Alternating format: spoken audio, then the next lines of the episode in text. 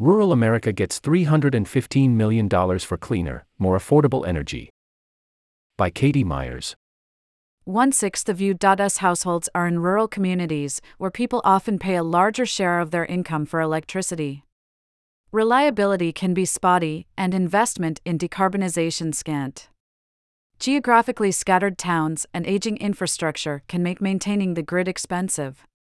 Even simple steps to improve energy efficiency, like insulating an attic, can be out of reach for cash poor residents, especially renters the Department of Energy hopes to address these long standing challenges by dedicating $315 million toward a sweeping effort to help rural and tribal communities nationwide modernize their electrical grids, invest in renewables, and help residents increase the energy efficiency of their homes.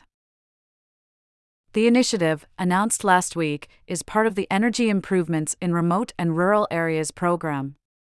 The funding is part of a broader effort to allocate more than $1 billion over the next five years to support energy projects in communities of less than 10,000 people. The goal is to promote climate resilience and address rural energy cost burden, defined as the percentage of a household's income allocated toward energy bills each month, through replicable energy projects that lower energy costs, improve energy access/resilience, and or reduce environmental harm. There isn't one ideal project, we're casting a wide net, a senior energy department official told Grist. Rural communities are not one size fits all. To support our nonprofit environmental journalism, please consider disabling your ad blocker to allow ads on Grist. Here's how. Applications for the funds are due in June and must include a community benefits plan outlining how the project will ensure worker safety, fair wages, and diversity in hiring. Advocates for rural and tribal communities say the funding does more than facilitate the green energy transition, it facilitates safe, affordable housing. According to a 2018 study by the American Council for an Energy Efficient Economy, rural households experience a higher energy cost burden than urban households. About a quarter of them occupy poorly insulated mobile homes.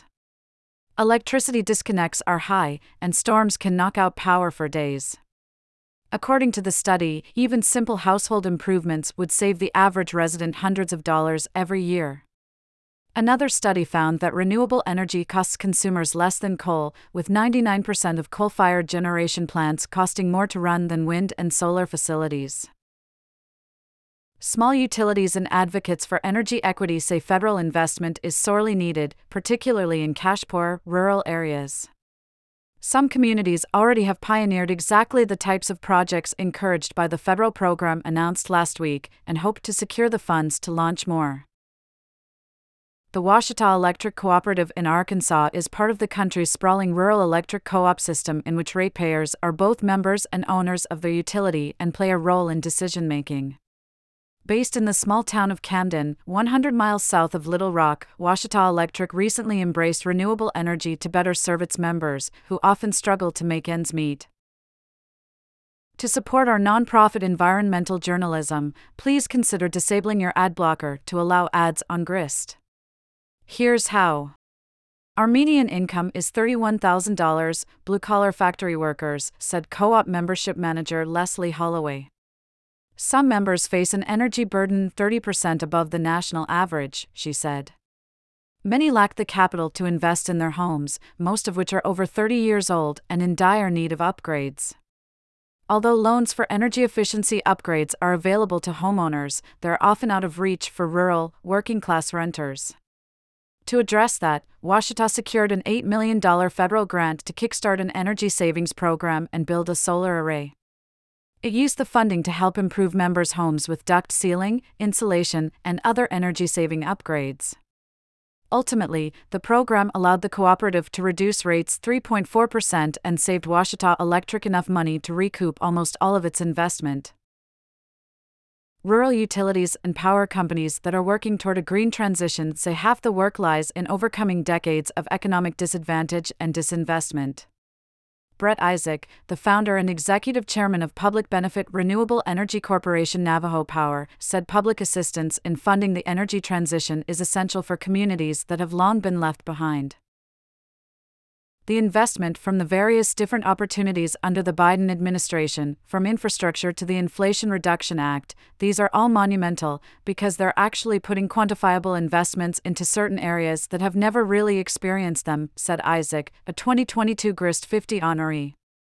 We don't have the institutions that created our economies, like we're not in control of those things. Since its beginning, uranium, coal, and other minerals have been mined on Navajo territory, but nevertheless left most of the people living there in poverty. That era may be passing. The Navajo Generating Station, formerly the largest coal fired power plant in the country, powered down in 2019, leaving its massive service area in need of both new jobs and new energy resources. Almost 30% of the reservation's homes still don't have electricity. But Navajo Power is currently in phase one of a plan to build utility scale solar projects on tribal land and install panels on residents' homes. In Kentucky, Chris Woolery, a residential energy coordinator with the Mountain Association, can't wait to help rural power companies and electric cooperatives access the federal funding. Advocates throughout the state have been laying the groundwork for a renewable transition for many years.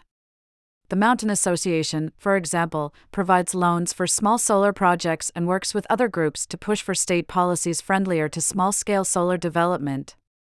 What we are saying is, we know that we have the tools to address our problems. We pioneered them ourselves, Woolery said. A big barrier, he said, could be legislative. For instance, state lawmakers are trying to pass a bill banning utilities from accepting federal funds to shut down coal plants. Meanwhile, the outdated grid in central Kentucky left thousands without power for days after a windstorm last month. Woolery said energy efficiency and distributed renewables could increase grid resiliency during extreme weather, a necessity in remote communities where roads can be damaged and emergency services can be hours away. Ultimately, he said, providing energy equity and reliability is a matter of not just savings, but survival, a promise that no one should ever have to choose between their energy bill and their next meal. We're working towards a vision in which access to energy is just a human right, Woolery said. Support solutions based climate news. The only newsroom focused on exploring solutions at the intersection of climate and justice. Your support keeps our unbiased, nonprofit news free. Donate now.